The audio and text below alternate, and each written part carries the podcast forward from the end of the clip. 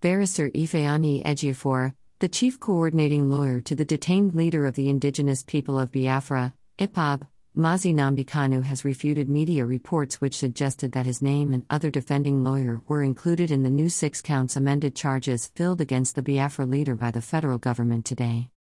Barrister Ifeanyi Ejiofor stated this few hours ago in a rejoinder he issued to clarify earlier media reports, Osazuwa Akanido not included, that named him and Barrister Maxwell Akpara as accomplices on the new six counts charged that were also struck out by the Federal High Court sitting in Abuja on Wednesday. Barrister Ifeanyi Ejiofor said. Rejoinder. Kindly ignore publications emanating from Nigeria brown envelope newspapers, both online and print media, suggesting that my name and that of Barrister Maxwell Akpara were included in the six count amended charge as accomplices. It is fake untrue, and should be completely discountenanced. Our names were merely listed among his contact persons and not as accomplices. As Onyendu's attorneys, we should be in a position to be contacted in his matters or briefs we are handling for him.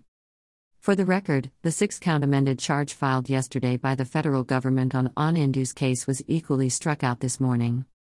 His lordship also insisted that there must be an end to amendment. We are winning and forward ever, backward never.